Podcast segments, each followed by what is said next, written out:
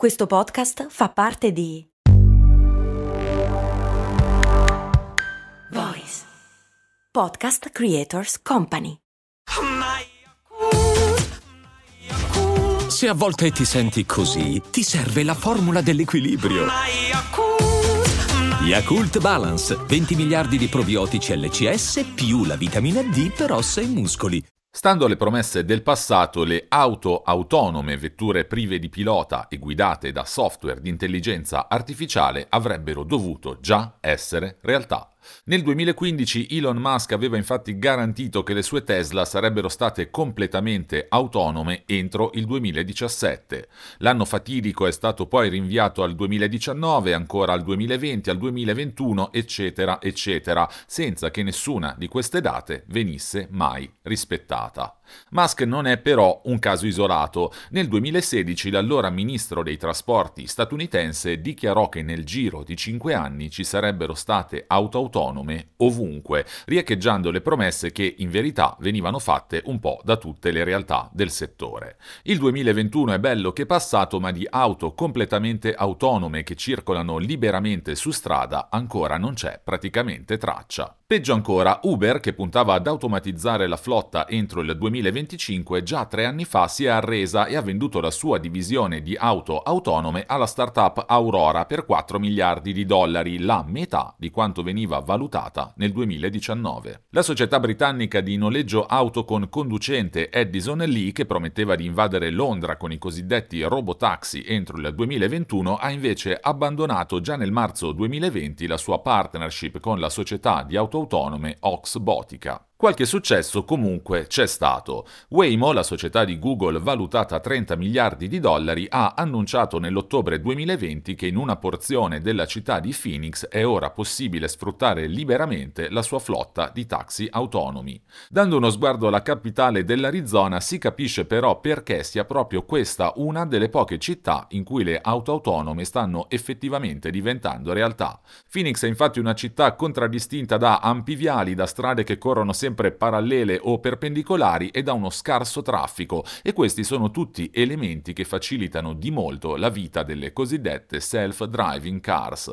Altrettanto fanno le condizioni climatiche. In una città desertica dove il sole splende sempre, in media ci sono 17 giorni di pioggia l'anno, i sensori montati sui robotaxi non rischiano di avere problemi di visibilità a causa della pioggia, di farsi confondere dalle foglie trasportate dal vento o di andare in tilt a causa della nebbia nebbia. Come reagirebbe invece un'auto autonoma abbandonata a se stessa tra i confusionari vicoli del centro di Milano in mezzo ai motorini che sfrecciano a Roma sotto la pioggia di Londra o nel traffico di Istanbul? Per il momento nessuna startup ha nemmeno osato sperimentare i suoi veicoli nel centro delle complicatissime città europee. Fino a pochi anni fa sembrava fosse però solo una questione di tempo. Dopo aver iniziato la sperimentazione in metropoli dalle ampie corsie stradali e dalle buone condizioni climatiche, si sarebbero gradualmente conquistate le competenze necessarie a guidare anche negli ambienti più caotici. E invece è proprio in questo cruciale passaggio che le intelligenze artificiali alla guida delle self-driving cars stanno dimostrando di avere molte più difficoltà del previsto, al punto che molti temono che le auto autonome semplicemente non diventeranno mai realtà. Sono Andrea Daniele Signorelli e questo è Crash, la chiave per il digitale.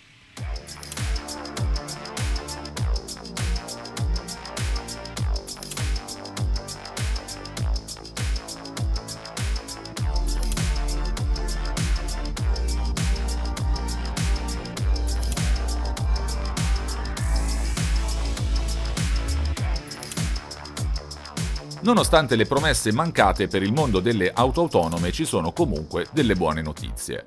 Lo scorso 10 agosto la Commissione della California, che tra le altre cose si occupa di rilasciare i permessi ai mezzi di trasporto pubblico, ha approvato con qualche vincolo la libera circolazione nella città di San Francisco dei robotaxi di Waymo e Cruise, due delle principali realtà del settore.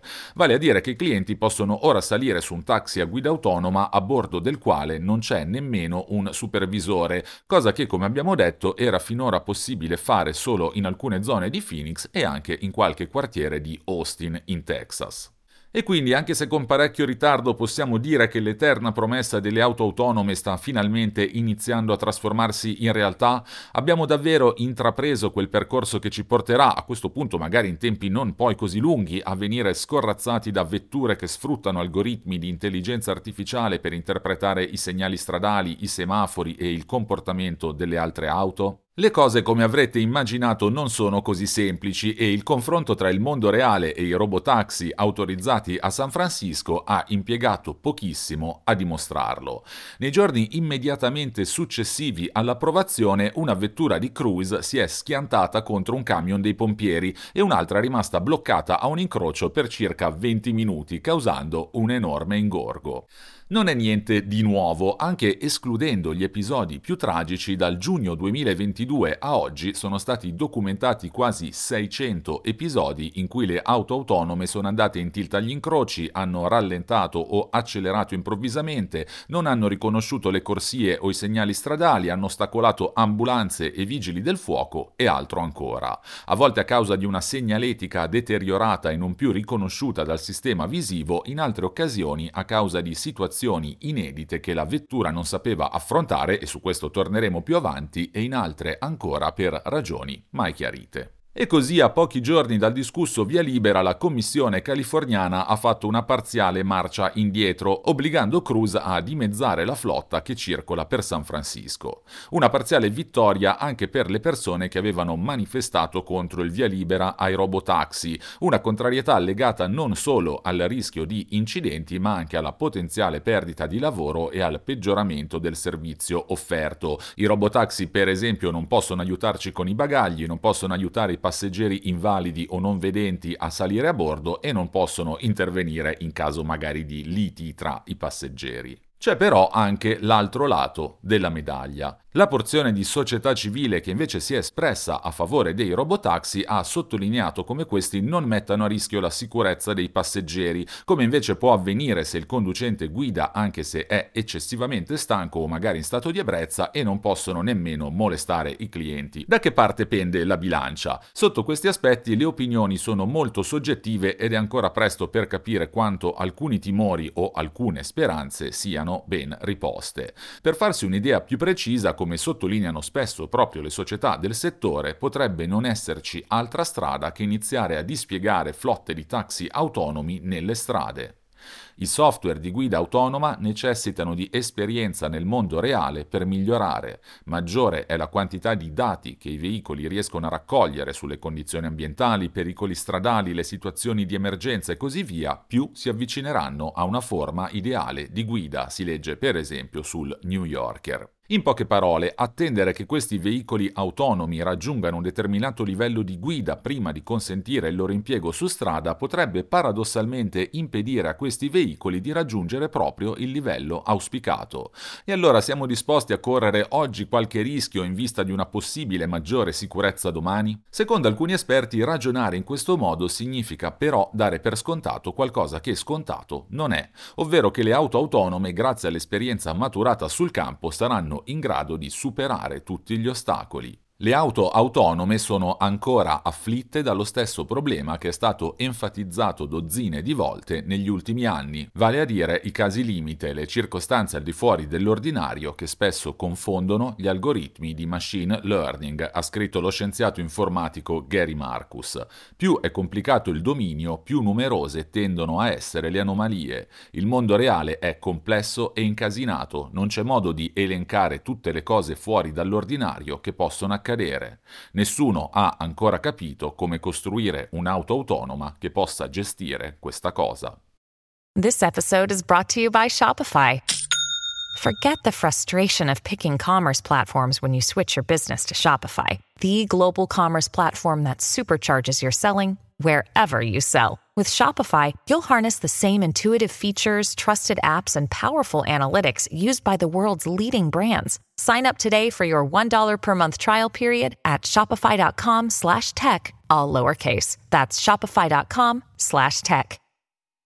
Insomma, nel traffico cittadino le incognite sono semplicemente troppe perché l'intelligenza artificiale possa ricondurle a un modello prevedibile. Una persona che sbuca all'improvviso dietro a un tram deciderà di lasciar passare l'auto che sopraggiunge o proverà ad attraversare. E il motorino che sembra sul punto di tagliarci la strada cambierà all'ultimo secondo idea o lo farà davvero? Come devo comportarmi con un'auto in doppia fila mentre un'altra ne sopraggiunge dalla corsia opposta? C'è poi tutto l'aspetto legato a quelle che vengono chiamate micro manovre, abilità che gli esseri umani affinano con il passare degli anni. Per esempio, quando vediamo davanti a noi una macchina che procede troppo lentamente, possiamo immaginare che stia cercando parcheggio e quindi lasciarle lo spazio necessario per fare marcia indietro e posteggiare. Se invece vediamo qualcuno che sbuca a un incrocio da sinistra, possiamo decidere di spostarci lievemente a destra nel caso in cui non si fermi esattamente dove sarebbe previsto e quindi nel punto preciso preciso che si aspetterebbe un algoritmo. Noi esseri umani possiamo affrontare questi ostacoli facendo affidamento su esperienza e buonsenso e ciò nonostante sbagliamo in una gran quantità di casi con esiti ovviamente a volte tragici. Le serie statistiche da cui derivare un calcolo probabilistico che rappresentano l'unica esperienza di cui sono dotati gli algoritmi di deep learning si dimostrano invece all'altezza solo in ambienti rigidamente controllati, come può essere il caso di un aeroporto o in cui si verifica un numero molto inferiore di incognite, come potrebbe invece essere il caso delle autostrade, ma non sono sufficienti per gestire il caos che caratterizza la maggior parte delle strade urbane. La casualità dei comportamenti non può essere gestita dalla tecnologia di oggi, aveva affermato tempo fa Marcus Rotov, responsabile di Volvo per la guida autonoma. Una situazione che negli anni non sembra essere più di tanto cambiata. Le auto autonome di fronte a ogni singolo imprevisto tendono ancora oggi, per esempio, a inchiodare sempre, rendendo l'esperienza del passeggero un incubo. E questo è ovviamente il meno grave dei casi, visto che YouTube è pieno di video di persone che mettono alla prova le abilità della loro Tesla o simili con risultati a dir poco altalenanti. Veicoli che non riescono a superare un incrocio, che imboccano la corsia sbagliata, che sfiorano pericolosamente mezzi parcheggiati male e molto molto altro ancora. Perché tutto ciò? Come abbiamo detto e come sa chiunque abbia esperienza di guida, quando si è al volante le eccezioni sono la norma, uno scenario estremamente complicato che noi per l'appunto navighiamo grazie all'esperienza e alla capacità di anticipare i comportamenti degli altri guidatori. Ma c'è un altro aspetto importante, noi esseri umani siamo molto bravi a comprendere le intenzioni degli altri guidatori, ma le auto autonome hanno molte difficoltà, ha spiegato Barry Brown, scienziato specializzato in auto autonome dell'Università dell'Università di Stoccolma. Il problema, ha continuato Brown, è che le strade sono di fatto dei luoghi sociali dove le persone alla guida tramite il loro comportamento comunicano agli altri come interagire con esse e con l'ambiente circostante. Le auto autonome invece non sono minimamente in grado di fare tutto ciò e sono molto più vicine, spiega sempre Brown, a dei bambini non ancora sufficientemente socializzati. Per assurdo sarebbe forse più facile introdurre in modo sicuro le le auto autonome se fosse concesso soltanto a loro di circolare per le strade.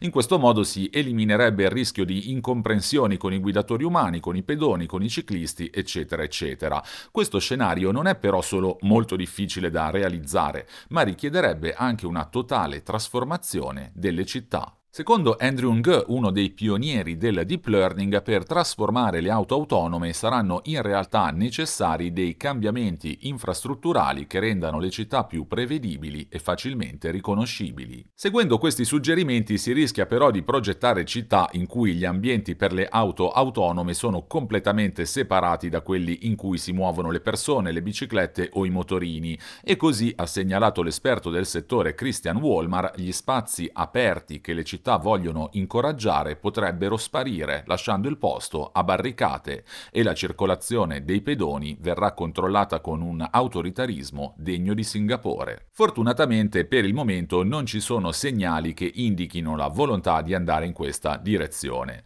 Al contrario, è possibile che mano a mano che si diffonde la consapevolezza di quanto sia difficile operare auto completamente autonome negli scenari urbani, potremmo capire che il futuro non è affatto forma di robotaxi, ma semmai di assistenti alla guida sempre più sofisticati e a cui potremo magari lasciare il controllo con la nostra supervisione in alcuni ambienti non particolarmente complessi, un'autostrada poco trafficata e in buone condizioni meteo o una città dalle ampie corsie, strade perpendicolari e poco traffico.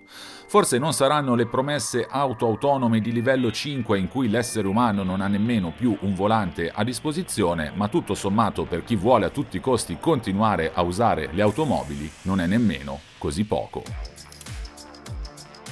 Sono Andrea Daniele Signorelli e questo è Crash, la chiave per il digitale. Vi aspetto ogni mercoledì su tutte le piattaforme di podcast.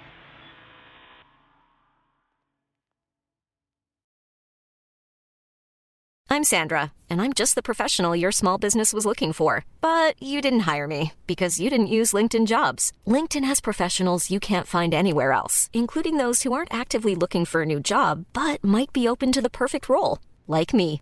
In a given month, over 70% of LinkedIn users don't visit other leading job sites. So if you're not looking on LinkedIn, you'll miss out on great candidates like Sandra. Start hiring professionals like a professional. Post your free job on linkedin.com/people today.